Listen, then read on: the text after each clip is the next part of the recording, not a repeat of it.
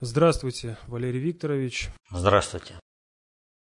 Здравствуйте, уважаемые телезрители, аудиослушатели и товарищи в студии. Сегодня 30 апреля 2018 года. И начнем мы сегодня с события, которые вы, Валерий Викторович, отметили. Ну, Что это за события?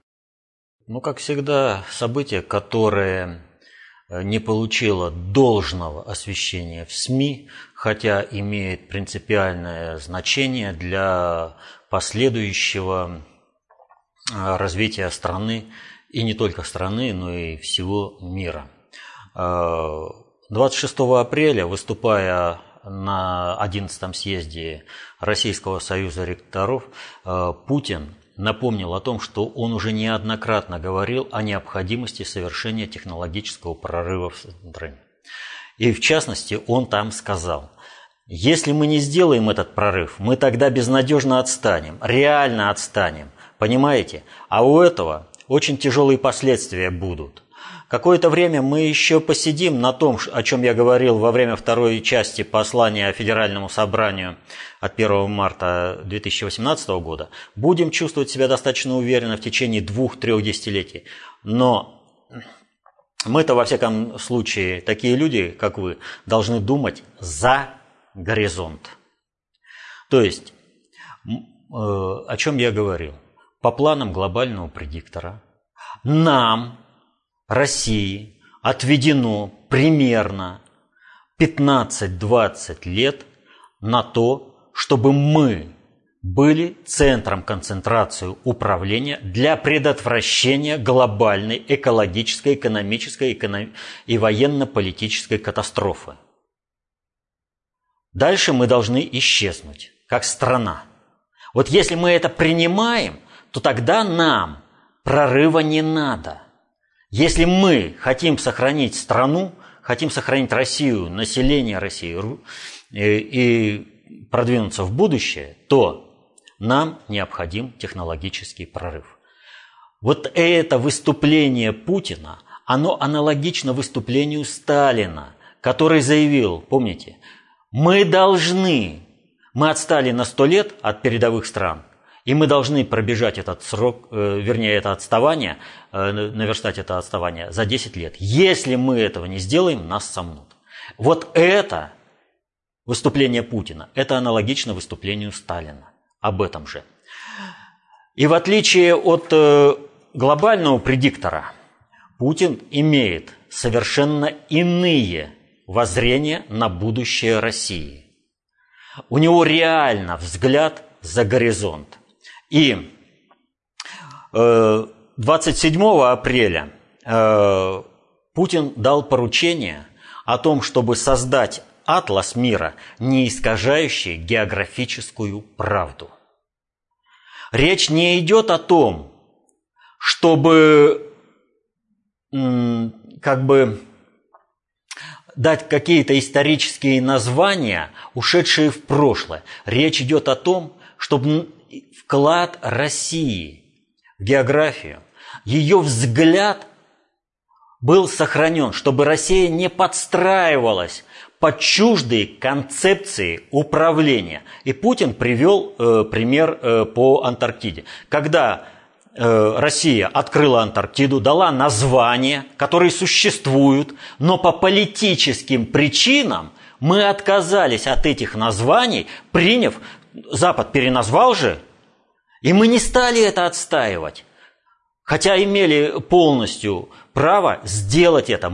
Наш приоритет в открытии. Наши названия должны были остаться. Это принципиальный э, параметр в плане управления с надгосударственного уровня. И нам не надо здесь бодаться с кем-то. Вот если мы сами понимаем, что мы являемся субъектом управления, нам нужен такой атлас. А если мы э, подразумеваем, что у нас страна это всего лишь сырьевой придаток Запада, ну тогда западные названия и все остальное. Вот о чем идет речь. Мы должны восстановить историческую правду для того, чтобы осуществлять Э, управления в интересах России с надгосударственного уровня чтобы проводить свою глобальную политику. Но вот вещи такого плана оказались совершенно неинтересны нашим аналитикам, политологам, ну, и нашим СМИ. Здесь можно было бы построить в плане поддержания инициативы президента э, по должности и государя по сути такую мощную информационную кампанию. Но патриоты предпочли об этом помолчать, что показывает, в общем-то, об интересах и круги, уровни понимания патриотов вот этих всех управленческих процессов, особенно на государственного уровня.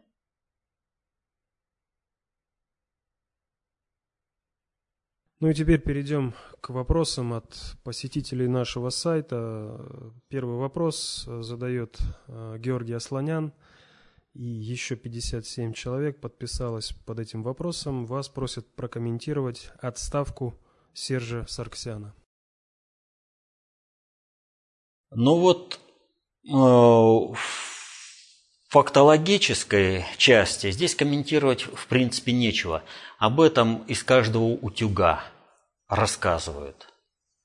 А вот э, содержательно-методологически э, здесь э, говорить вот можно и много, и можно коротко. Вот, и так, и так. И даже вот, ну, с первого раза даже не знаешь, какой объем здесь информации можно ну, в смысле, не то, что можно, а вот сколько выговаривать. То есть вопрос, э, как аудитория воспримет. А вот эти вот вещи, о которых я говорю, которые как аудитория воспримет, э, они вообще не интересуют, опять же, наших аналитиков, политологов и прочее. Вот. Ведь э, что, по сути, произошло? Если говорить, собственно, об отставке Сержа Сарксяна, то Здесь э, Сарксян, в общем-то, наступил на грабли, на те же самые, на которые наступил Франсуа Фийон. То есть, чувствуя за собой огромную поддержку. И решив, что он может позволить себе не очень-то следить за словами, э, э, где-то там э, маневрировать в действиях, он допустил ряд ошибок, которые, в принципе, и привели к тому, что ему напомнили его же слова о том, что он не претендует на то, чтобы быть премьер-министром при перестроении э, конструкции государства из президентской в парламентскую. Вот. И в результате этого он, в принципе, ушел. И вот здесь в принципе-то неважно, говорил он эти слова или не говорил с точки зрения управления. Дело в том, что э, здесь, э, в общем-то, было показано недееспособность управления Арменией, вот этой клановой ну, как сказать, управленческого корпуса Армении, в принципе, его неспособность к управлению э, государством. Вообще. И это не беда, вернее, это не только беда Армении. Это беда всех республик постсоветского пространства. Вот. И мы к этому сейчас вернемся. А, но по Сер, э, Сержу Сарксяну. Ведь в чем здесь суть? Вот кто в России сталкивался с выборами глав э, региона, любого региона, э, или там района, или области, края, он знает, о том, что, в общем-то, список реальных кандидатов на занятие должности, он очень и очень маленький. Ну, просто катастрофически маленький. Подготовленных людей, которые смогут с, той, с необходимым качеством управления управлять сложным регионом, э, очень и очень мало. Армения по своей сути это ну, как регион России, как какая-то область. 3 миллиона населения. И, соответственно, этому кадровая э, скамейка запасных очень и очень ограничена. И поэтому естественно, что оказалось, что в нужный момент не нашлось другого кандидата, который с должным качеством управления смог бы продолжить управление Арменией. И э, здесь объявили, ну просто, что вот э, изменились обстоятельства, и ему нужно пойти на новый срок теперь уже в качестве премьера. И, казалось бы, хватило бы. Но это вот э, здесь была э, и ошибка. Если у вас оказалось, что кроме Сержа Сарксяна никого больше нет на вашей кадровой скамейке запасных, то есть кого вы можете поставить для обеспечения необходимого э, качества управления, то вы должны были такую предвыборную, вернее не предвыборную, а такую пропагандистскую кампанию организовать, чтобы у народа, у всех сложилось только одно понимание. Серж Сарсян единственный, кто э, может с должным качеством управлять э, Арменией. При всех его недостатках. Но такую м, пропагандистскую кампанию армянские элиты не смогли организовать. Просто не смогли. А Серж Сарксян, он решил, а зачем? За мной такая мощная сила, что я и без этого справлюсь. А народ-то ведь, он же прекрасно понимает, если народ не организовать, он не выйдет на площадь. А народу потом вот постепенно все делами покажем, э, что к чему. Вот. И э, здесь э, нужно понимать э, следующую вещь. Э, что бы о себе не думали, вот как бы они себе там ничего в мозгу не крутили, абсолютно все бывшие республики Советского Союза, ставшие сувенирными государствами – государствами в полной мере не являются, и перспективы им состояться в качестве государств нет никакой. Государствами они состоялись только лишь как средство давления на Россию. У них есть государственность, но только под внешним управлением. И если раньше управление было из Москвы, а э, почему э, они вошли? То есть на исторической перспективе все вот эти республики, ставшие государствами, показали полную несостоятельность, э, свою несостоятельность в историческом развитии сохраниться в качестве какого-либо национального государства. Соответственно, этому они и были втянуты в орбиту центра концентрации управления того государства, в рамках которого они сохранили свою культурную самобытность и государственность. Как только они потеряли эту государственность в рамках Советского Союза, эта государственность при новой атрибутике была, э, получила управление с надгосударственного уровня из Вашингтона – и все эти национальные республики имеют целью только лишь одно – давить Россию, как средство давления России. И, в этом, и здесь в этом отношении нет никакой разницы. Республики Прибалтики это, Белоруссия или Казахстан или еще кто-то. Все по-прежнему сидят на шее у России в плане экономической помощи. Очень серьезно. Война 2008 года, э, пятидневная, э, вот, с Грузией, да, 8 августа 2008 года, она тогда же выяснилась, как так? Грузия уже давно сувенирное государство, а оно по-прежнему на дотациях. Не только мы заказываем, чтобы экономика Грузии жила, но мы и просто пере... различными схемами переводим деньги для того, чтобы Грузия существовала как государство. Все республики получают, все, и Прибалтика в том числе, до сих пор – Потому что Россия не получила, не обрела еще полноты суверенитета для того, чтобы выстроить другие отношения. Мы по-прежнему являемся донорами для всех. И в этом отношении Серж Сарксян, он абсолютно не был пророссийским. Абсолютно не был пророссийским. Он был проармянским. Он использовал ресурсы России для того, чтобы э, жила Армения – и Армения, причем в антироссийском ее состоянии. В том самом состоянии, в котором ее создавали э, после развала Российской империи.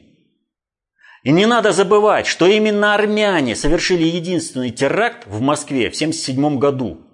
Потому что с точки зрения армянского националиста предназначение России только в том, чтобы исполнить планы по созданию Великой Армении, Северной Армении.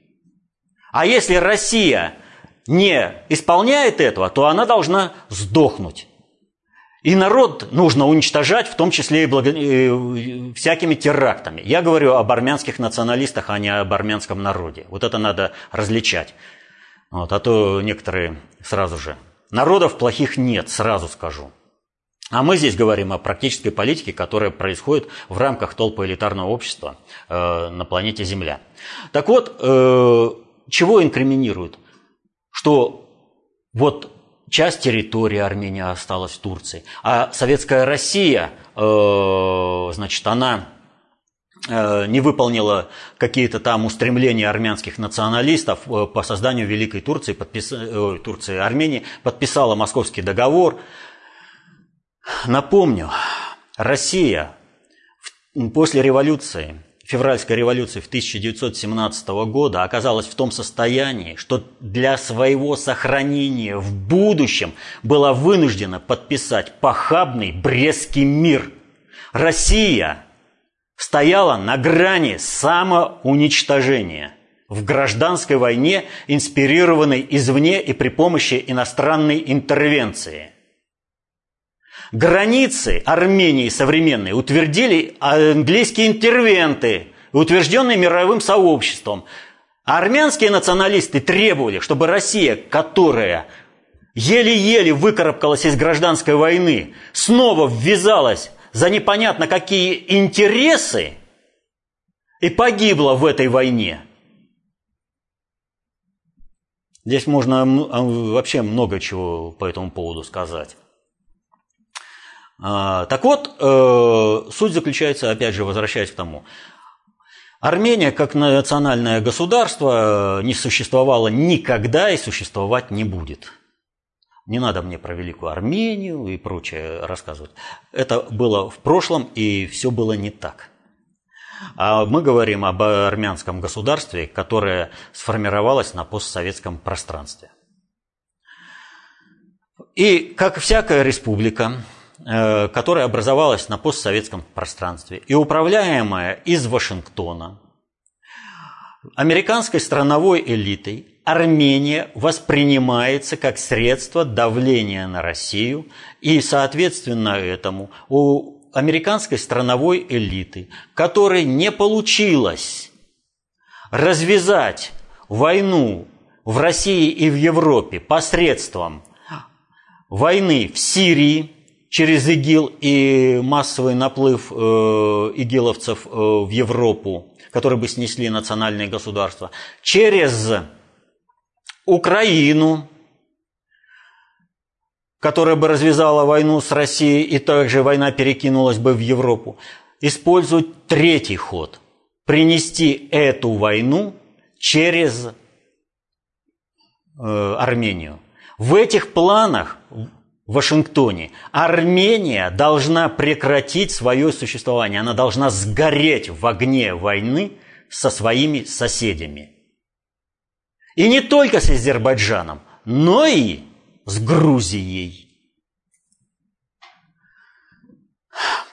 В этих планах американская страновая элита полностью входит в конфликт с глобальной элитой, согласно которым Армения является центром концентрации управления христианскими религиями, и из Ватикана центр концентрации управления переходит в Эчмиадзин. А по планам американским Армения должна зажечь пожар войны. И вот здесь открывается шикарнейшее окно возможностей для Азербайджана в решении Э, Нагорного Карабаха. Но только если они поймут, что решение этой э, проблемы лежит не в военной плоскости, а в плоскости дипломатии, что сейчас политический кризис в Армении открывает окно для диалога с Нагорным Карабахом по восстановлению э, территориальной целостности Азербайджана и Нагорного Карабаха как э, автономной области в составе Азербайджана. Только диалог с Нагорным Карабахом. Успех же планов Пашиняна по развязыванию гражданской войны, ну это Пашинян вообще клоун, и звать его никак. Ну, Пашинян это вывеска, за которым стоит американское посольство, американская страновая элита. Означает более того, конец армянского государства в его современном виде и возможность восстановить э, азербайджанское управление на всей территории, вплоть до того, что Ереван снова станет э, азербайджанским городом. Но это если Армения сгорит в войне. Если э, армянские элиты хотят сгореть в войне, они сгорят. Потому что планом Эчмиадзина никто жертвовать не будет. И организуют и Турцию, и Иран таким образом, что Армении не будет как национального государства. Она будет как историческая территория. Так вот, Пашинян – я еще раз говорю, он клоун. Он просто клоун. Но это кровавый клоун. И во что купились в Армении? Сейчас там очень серьезная обстановка. И от того, как решат этот вопрос с надгосударственного уровня, армянские диаспоры решат. А э, это очень много значит для Армении, поддержка армянских диаспор. Например, э, если в Армении 3 миллиона населения, то только в России 2 миллиона армян живет. Вот, а по миру и того больше. Так вот, э, суть заключается в следующем. Выведя полтора калеки на этот э, армянский Майдан, а это полный, вот там аналогия украинского Майдана полная. Не надо искать какие-то отличия, чи это самое, э, технологические. Э, вы смотрите, как методология – все сработано полностью, и все реализуется, как э, на украинском Майдане. Что бы там Пашинян сам об этом не говорил. И результатом этого ведь стало, Пашинян ведь не ведет диалога, и он ставит ультиматумы. И уход Сержа Сарксяна, он вовсе не потому, что Серж Сарсян-то проиграл именно как бы Пашиняну идеологически. Там можно было бы о чем-то говорить. Но не надо забывать, что странным образом умерла мать э, Сержа Сарксяна. Ровно в тот день, когда он э, ушел в отставку. Очень странная смерть и очень необъяснимая со многих точек зрения. Но если понимать, что мы имеем дело с американскими страновыми элитами, то смерть матери можно объяснить не только возрастом. И все это станет известно, как она реально умерла по прошествии времени. Так вот, э, что произошло? Смотрите, Долгое время они не могли раскрутить никого. Когда вышло массово люди? Тогда, когда Серж Сарксян ушел в отставку. А почему? Власть показала слабость, а это самое страшное для любого государства, для любой государственности.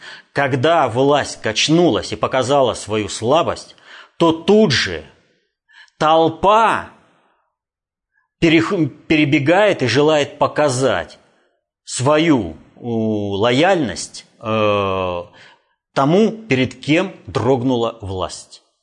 Вот вам и объяснение, откуда такие массовые манифестации.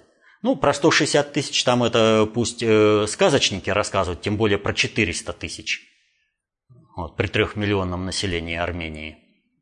Вот. Но выступления действительно были массовые, э, в смысле, гуль... там даже не выступления, а гуляния. Была объявлена культурная программа, это был вечер э, как раз перед памятной датой для всего армянского народа, э, день геноцида Армении, армян в Первой мировой войны, осуществленной со стороны Турции. Но что примечательно, Пашинян не ведет переговоров никаких. То есть он дело движет именно кровавой развязки, никакой больше. И его условие либо буду избран я, и либо не будет избран никто. Это вообще-то страшный ультиматум и диагноз для всего армянского общества. Примут они этот ультиматум с риском сгореть в войне, или же армянские элиты найдут себе возможность консолидироваться под другое управление, сказать «нет» американским своим хозяевам и выжить. Ведь о чем идет речь? Речь идет о том, что партия Пашиняна, она вообще маргинальная. В союзе с тремя партиями они набрали 8%. Вот они не могли, не на, э, вернее, набрать э, бы вообще нисколько, если бы не поддержка э, с того же Сержа Сарксяна, которому ну, над государственное управление, американские страновые элиты своего добиваются, но привели они маргиналов парламент. Три партии, объединившись, набрали 7, ну, 8% будем считать. По пределу 8%, да? Маргинальные три партии набрали 8%, и он выходит и говорит, либо я премьер, либо никто. Он народу Армении говорит, вы все быдло, вы все ничего не значите. Ваш голос не значит ровным счетом ничего. Вы не захотели меня избрать. На выборах вы там себе голову включили и что-то там решали по своему будущему. То теперь я вас, баранов, вывел на улицу, и вы, при том, что перед этим за меня не голосовали, меня привели абсолютно нелегитимным образом на управление Арменией. Это ультиматум и народу Армении, и э, элите Армении. Это ультиматум, который, как от того, как решит и народ, и элита Армении этот ультиматум, будет зависеть, насколько будет велика мера кровавости грядущих событий. А Пашинян и его вашингтонские кукловоды ведут к тому, чтобы Армения сгорела в войне со своими соседями, но разожгла собой пожар который, войны, который бы должен прийти на территорию России. Только ради этого запущены все процессы в Армении. Так что выбор за армянским народом, выбор за армянскими элитами. Но глобальщики, повторю, они, в общем, не согласны с тем, чтобы план э, по переносу центра концентрации управления религиями, христианскими религиями был перенесен э, в Эчми-1, был сорван. И они работают в том числе и с самим э, Пашиняном. Поэтому это уже заметно. Вот. Но как получится у них? Будем посмотреть. А для Азербайджана открылось окно возможностей. Диалог, диалог и диалог. Со всем обществом Армении. Со всем. И в первую очередь с Нагорным Карабахом. Воспользуются этим, все будет хорошо. Ну а нет, что ж поделаешь. Все происходит наилучшим образом, сообразно реальной нравственности и этике всех участников процесса. А то, что произошло в канадском Торонто, как-то связано? А да, в канадском Торонто. Там же проходила как раз э, э, встреча G7 э, министров иностранных дел э, Большой Семерки. И Э, здесь как раз э, было сразу использовано, что было показано. Вы своей внешней политикой влезли в глобальную политику. Но здесь, на э, Армении, вы себе шею сломаете. Вы запустили тот процесс, в результате которого мы теперь вас будем просто давить. И ну, здесь, в общем-то, это уже не первый такой теракт, который происходит, а потом человек, который совершил после шумихи, он просто исчезает в непонятном направлении. То ли с новыми документами, то ли...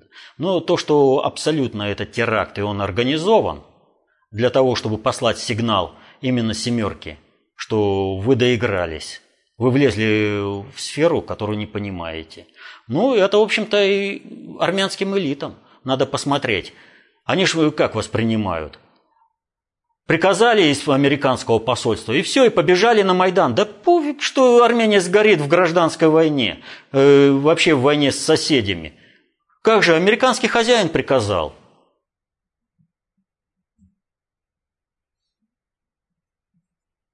Следующий вопрос от Александра.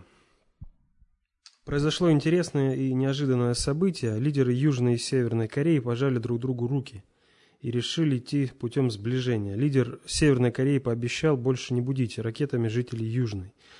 За спиной Южной Кореи стоит США, за спиной Северной – Китай. Получается, что так называемая ядерная страшилка, которой пугали весь мир, страновые элиты США ликвидирована. И, скорее всего, таким образом Трамп пытается обезоружить страновиков. Теперь все, кто завопит против этого объединения, являются противниками Трампа – но вопить в данном случае не в их интересах. Они останутся в дураках при любом раскладе. Прокомментируйте, пожалуйста, это событие. А, большая ошибка думать, что за Южной Кореей стоят Соединенные Штаты, а за Северной Кореей стоит Китай. Корея – это вообще отдельный проект глобального предиктора – я уже об этом неоднократно говорил. Китай – это центр концентрации управления, в который переносится управление из Лондона. А Соединен... и Китай, и Соединенные Штаты, они являются теми ресурсными базами, на основе которой решается вот этот глобальный проект по э, Северной э, и Южной Корее. В чем э, суть этого проекта? В Северной Корее создается необходимый тип человека. В Южной Корее создается необходимая технологическая база. При достижении определенного уровня эти две Кореи должны срастись. И когда э, говорят, на каких условиях будет – Э, это сращивание. Условие будет исключительно на условиях, так сказать, в кавычках, Северной Кореи. Поскольку э, человек, созданный по, ну, с заданными параметрами, значительно важнее, чем технологическая база, которую можно подтянуть откуда угодно. И поэтому э, все предыдущие встречи всегда лидер э, Южной Кореи отправлялся э, в Северную Корею. И здесь э, только когда, вопрос только когда наступит вот это объединение. Но то, что этот процесс уже начат – это уже для всех очевидная данность. Хотя еще, скажем, год-другой, а не говоря уже о том, чтобы, там, скажем, 5 или 10 лет, когда мы об этом э, уже впрямую говорили, об этом проекте, э, все политики и аналитики, так называемые, э, все смеялись. И даже сейчас они до сих пор не могут понять, а что это произошло, как так? Ну вот только что вот казалось, война, высчитывали часы, они с таким азартом, ой, там сейчас что будет, что будет, да Северная Корея никогда с Южной Кореей не помирятся там. Надо же, смотрят. Посмотрите, какие массовые манифестации идут в поддержку этого объединения. И показали маленькие, так скажем, чахлые протесты против объединения Э, двух Корей, э, ну, в Южной Корее есть такой, такой протест, когда, например, обращаются к Трампу «разбомби Северную Корею». Есть этот процесс, но он чахлый, и его показали специально, что это чахлый, и что он э, американизированный, и что этот процесс в обществе есть, но его задавят. Но что касается Северной Кореи и Южной Кореи, здесь как бы все прогнозируемо, мы об этом давно говорили. Но вот события, которые, опять же, вот, чего не заметили наши СМИ – вот чего они опять не заметили? Вот про Северную и Южную Корею говорят много. А ведь 27 э, апреля, когда состоялась встреча э, лидеров Северной и Южной Кореи, произошло еще одно событие, не менее значимое, а может быть даже и поболее значимое для, э, ну, для реальной политики по быстродействию, имеется в виду для э, всего мира, чем э, те события, которые происходят э, в процессе объединения Южной и Северной Кореи. Что это? А это то, что в Китае состоялась встреча лидера Китая Си Цзиньпиня и премьер-министра Индии Нарендры Моди. И об этом особо-то никто и не, вообще в мировых СМИ слова не сказал. Так вот, ну да, состоялось и состоялось. Но вот интересно, как Синьхуа, э, ну, которая опубликовала несколько э, сообщений, причем достаточно больших и как бы содержательных, э, одним маленьким сообщением огласила вообще суть происходившего. Вот я прям зачитаю. Вот. Си Цзиньпин и Нарендра Моди обсудили двусторонние отношения во время прогулки по берегу озера Дунху в Ухане. Ухань, 28 апреля. Председатель КНР Си Цзиньпин и премьер-министр Индии Нарендра Моди субботним утром прогулялись по берегу озера Дунху в Ухане, провинция Хубэй, Центральный Китай. В расслабленной, в дружественной атмосфере они обменялись, обменялись мнениями по двусторонним отношениям, а также международным и региональным вопросам, представляющий общий интерес. И вот что интересно, между Китаем и Индией очень жесткие противоречия. Все воспринимают Китай и Индию как очень конфликтные страны. И в прошлом году э, был очень серьезный пограничный конфликт между Китаем и Индией. И вдруг встречаются два лидера, и в неформальной дружеской обстановке, не подписывая никаких документов, не делая громких заявлений для прессы, что-то себе обсуждают.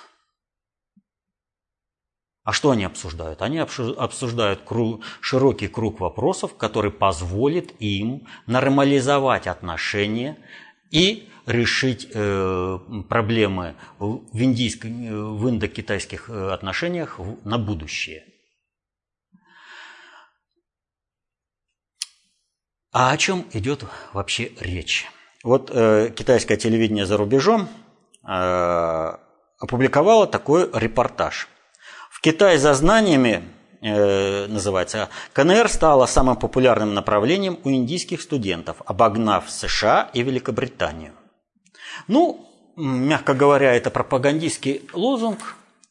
Э, Индия всегда была четвертой по количеству студентов в Китае, а вот США были вторыми, они остались пока вторыми, новых данных пока нет, а Великобритания не попадает даже в первые 15.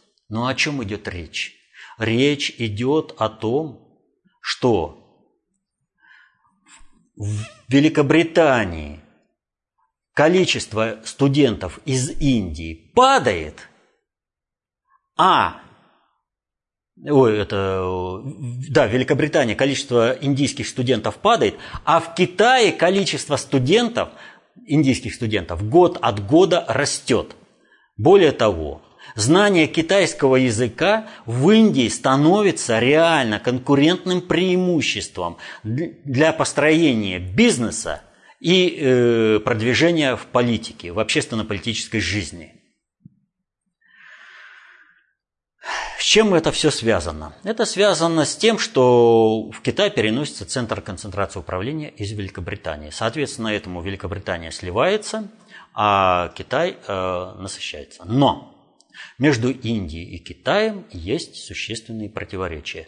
И когда мы говорим о том, что Китай строит э, э, глобализацию в рамках э, один пояс, один путь, ну, то есть новый шелковый путь, вот, Индию этот процесс не затрагивает. Но что-то заставило лидеров встретиться и поговорить. И это что-то для глобальной политики очень и очень значимо. Вот есть такой китайский э, актер и режиссер э, гонконгского происхождения э, Джеки Чан. И у него есть серия фильмов э, «Доспехи Бога», посвященная Э, поиском различных артефактов а, для того, чтобы их использовать э, в тех или иных целях. Э, вот в рамках вот этого направления было снято за последнее время несколько фильмов, когда китайские ученые в поисках каких-то вот таких артефактов взаимодействуют с некими э, закрытыми ведическими структурами э, Индии. И эти структуры осуществляют управление Индией на протяжении веков. Что в этих фильмах э, главное? В этих фильмах э, главное то, что у Индии есть некие технологии и даже изложена методология, как строить на планете толпы элитарное общество глобальное. Вот. Но э, Индия же, кстати, является самым древним фашистским государством – устойчивым государством, где целые, поделенные на касты, где целые касты – это вообще лишние люди, просто вот они живут, и они не представляют никакой угрозы э, общественной пирамиде. Это находка для глобального предиктора. Но как использовать вот эти технологии и методологию создания такого общества в мире – и даже для того, чтобы поддержать существование собственно индийского государства, у индийских знахарских кланов понимания нет.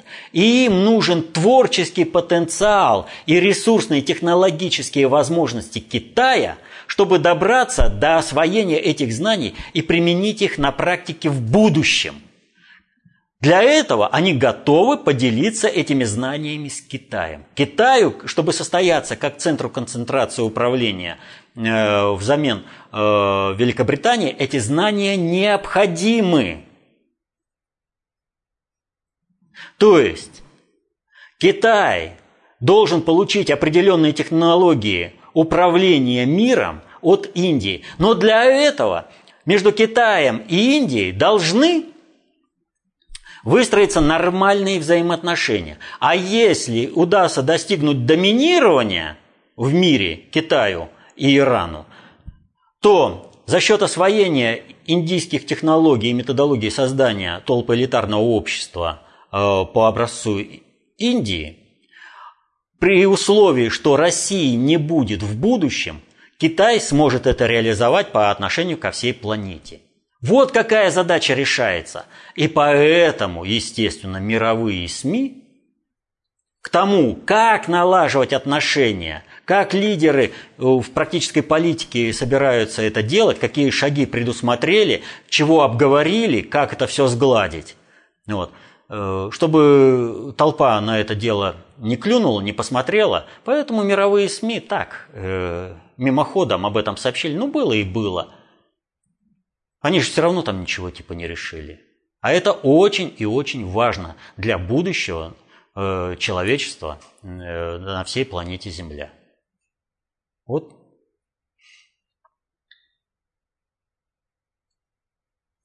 Следующий вопрос. Вас просят прокомментировать визит Макрона и Меркель в США.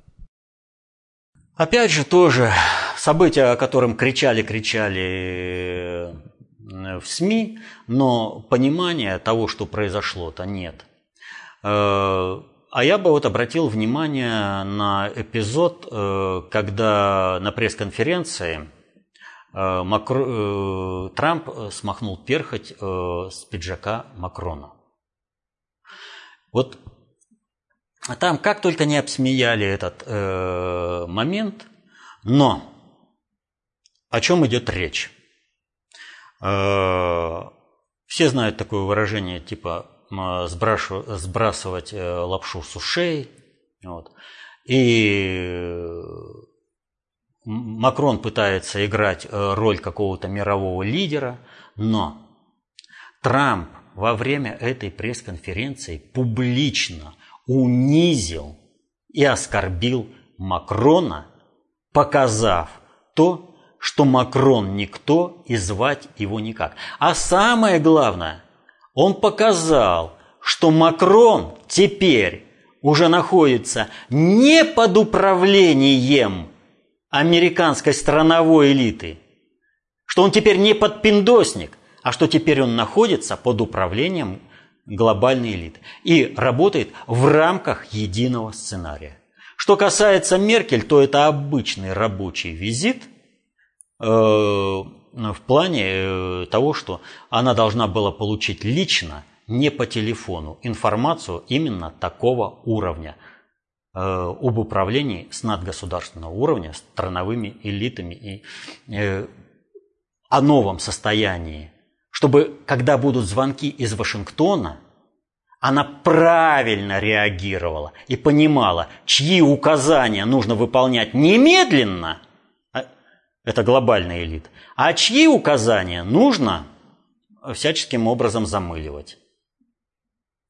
То же самое получил указание и Макрон. И то, что опять его Трамп оттаскал за руку, как пацана, ну, это вот как раз показатель. Он показал полную несостоятельность. Вот это вот таскание за руку, это показатель того, что он все. Мы как его хотим, так и ведем. И он как телок идет.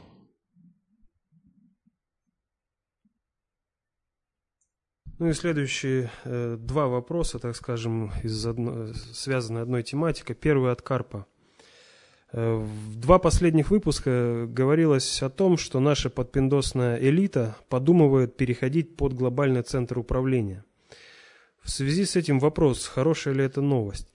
Если раньше глупость наших страновиков мешала планам глобальных элит, то и дело отвлекая их ресурсы на вписывание страновиков в свое управление – и сама элита своими действиями заставляла людей стремиться что-то менять в своей стране, а для этого искать новые знания, то теперь, если они будут действовать сообща под крышей глобальных, эта же псевдоэлита будет еще долго портить нам жизнь внутри страны, в то время как кризис их управления в роли подпиндосников дал бы возможность Путину, по аналогии с Трампом, поменять эти же кадры на свои. Разве не так? Все с точностью да наоборот.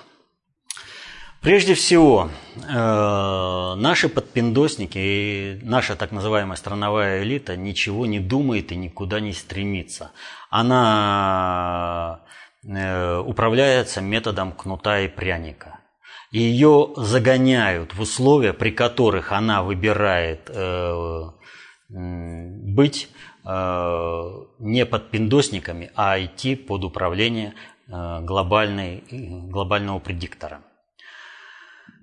И здесь весь вопрос э, в том, что если со стороны э, американской страновой элиты приоритетным было поставить какого угодно дуба, дебила, дурака, но лишь бы он был весь из себя проамериканский и делал все, что нужно, а там в ходе обычной его работы мы его поправим со стороны американского посольства, пнем в нужном направлении, то со стороны глобального предиктора необходимы минимально самостоятельные, э, ну, минимально приемлемые самостоятельные управленческие кадры.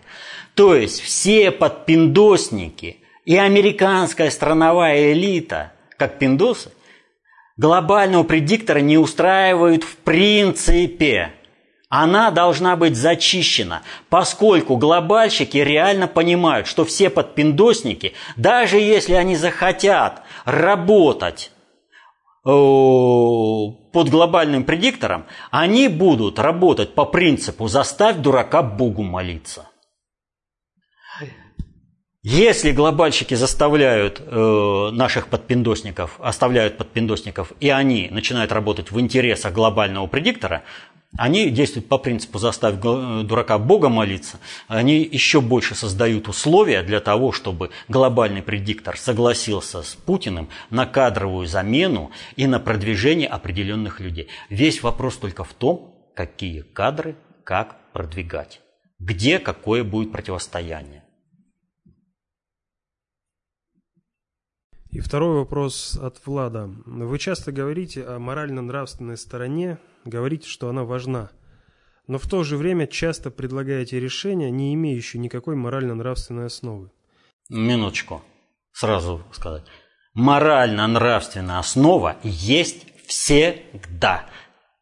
Вопрос только в том, что человек задает вопрос исключительно э, с яцентричной позиции. То есть вот есть я, и есть мое понимание морали и нравственности. А это неправильно. Нужно оценивать объективно существование мира. Дальше. И приводит пример. Если олигарх или какой-то чиновник работает на США или Великобританию, вы предлагаете его встраивать в наше управление, например, на примере Дурова. То есть, получается, можно 20 лет страну предавать, продавать, уходить за счет положения от уголовных наказаний, творить любую дичь. И все, что тебе сделают, встроят тебя в управление, например, как Чубайса или других. Где же тут справедливость и нравственность? А что человек предлагает? Сгореть в огне гражданской войны? Вот как сейчас разводят Армению? Ведь для того, чтобы что-то решить, хотя бы вот для того, чтобы заменить э, одного управленца на другого – необходимы кадры. А я только что вот говорил в самом начале.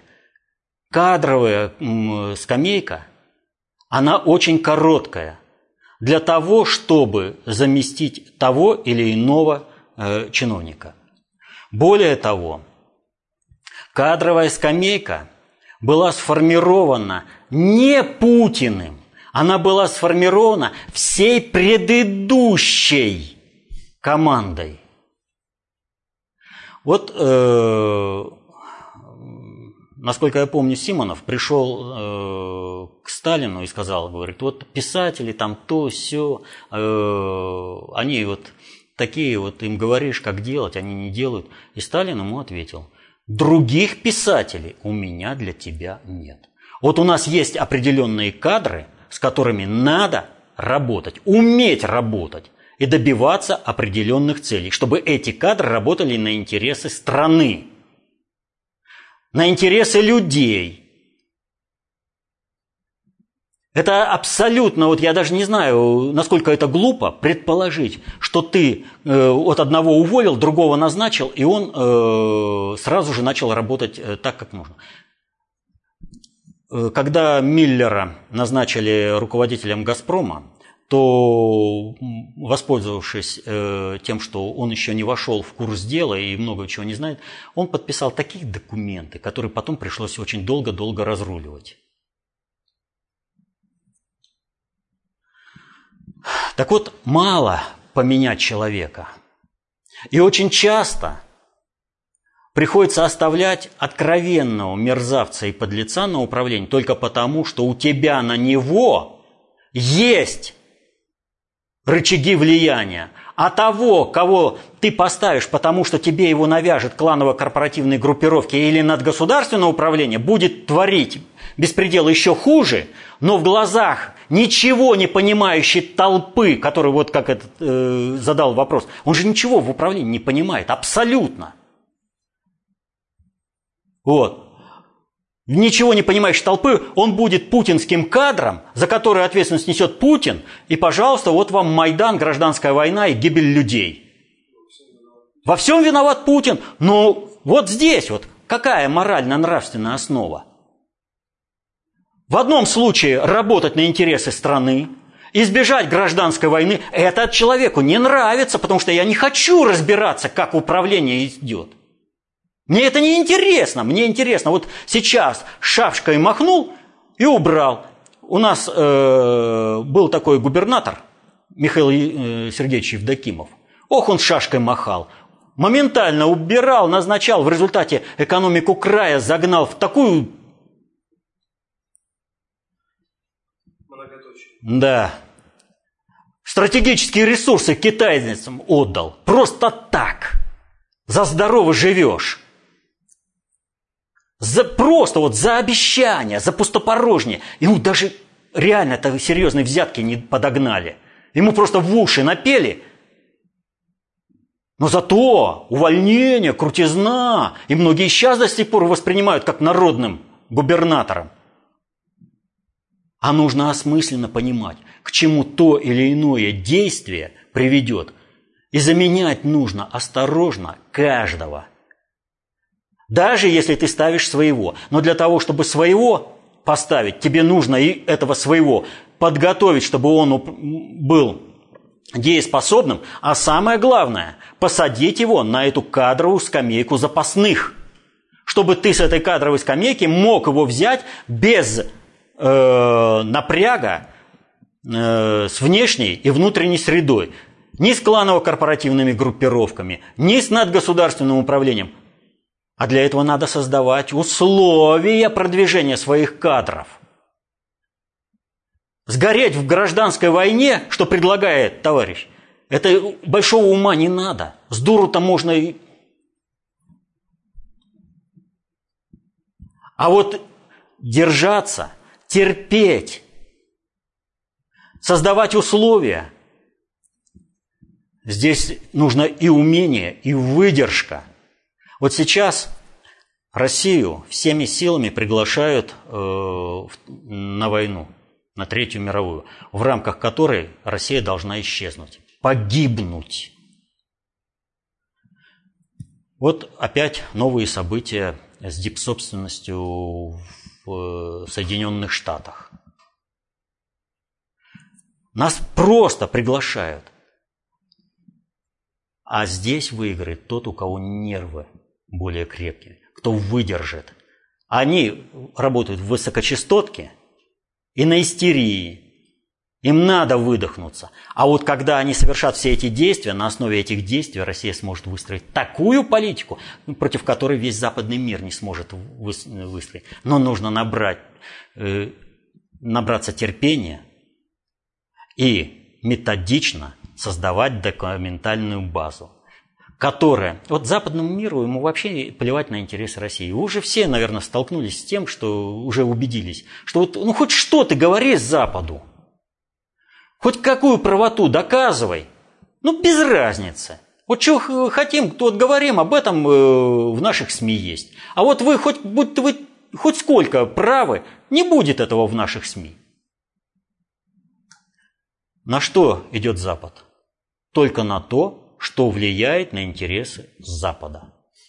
Вот и нужно вывести Соединенные Штаты на то противостояние с Западом, когда Запад окажется нашим союзником в противостоянии с Соединенными Штатами. Это то самое, что сделал Сталин, когда вывел Гитлера на противостояние с э, западным миром. И в сороковом году Великобритания планировала вторжение вместе с Гитлером – Советский Союз, бомбить э, наш Кавказ, а в 1941-м Великобритания уже союзник э, Советского Союза против Гитлера. Вот как делается государственная политика. Но для того, чтобы так делать, нужно знать, как протекают процессы э, в социальных сложных суперсистемах. Э, набраться терпения, выдержки, а не, раз, а не быть вот этим быком э, на арене – бросаться на красную тряпку, перед которой Тореадор машет, и которое убьет на потеху публики, а потом еще и съедят. Что говорил Бжезинский, этот ничего не смыслящий в глобальной политике старичок? А про, о том говорил, что слышал от более умных дядей, типа Киссинджера, что новый мир планируется построить на обломках России, за, вернее, за счет России, на обломках России и против России. Так почему реагирует тот таким образом, чтобы вот эти планы сбылись? О какой морально-нравственной основе можно говорить? Когда речь идет о перестроении всего управления, а здесь, значит, я вот поменяю, неважно на кого, поменяю. Я войду в противостояние со всем миром. Так нас приглашают туда, заманивают на эту войну. Знание – власть. Надо садиться за учебники и изучать, чтобы вот это последний вопрос как раз.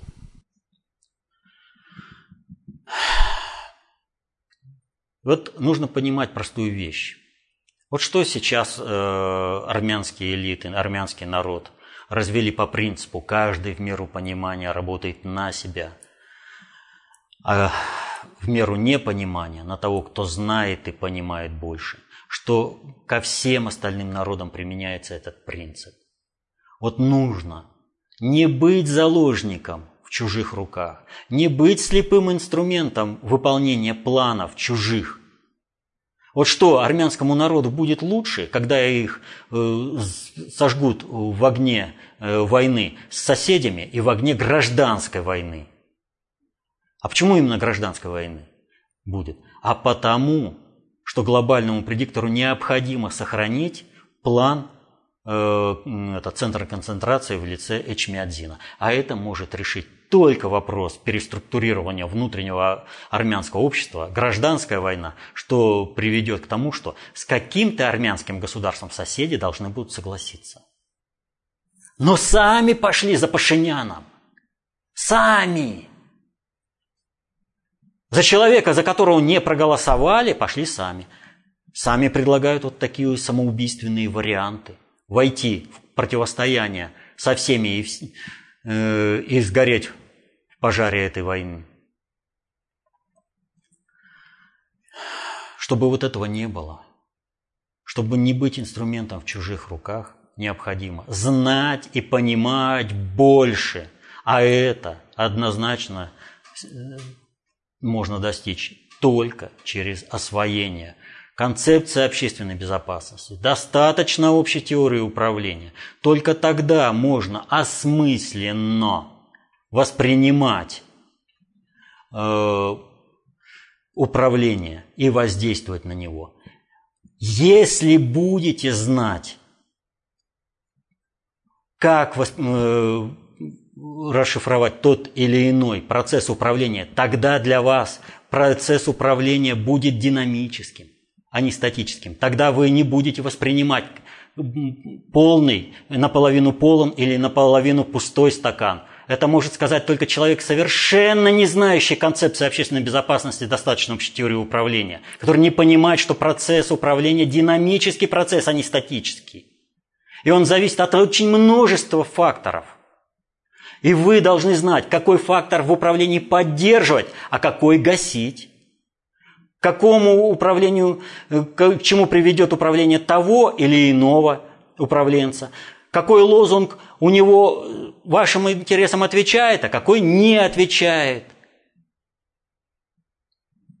Здесь не ваше личностное восприятие должно быть, а у вас должно быть понимание того, что происходит. Вот будет такое понимание, будете самостоятельными людьми.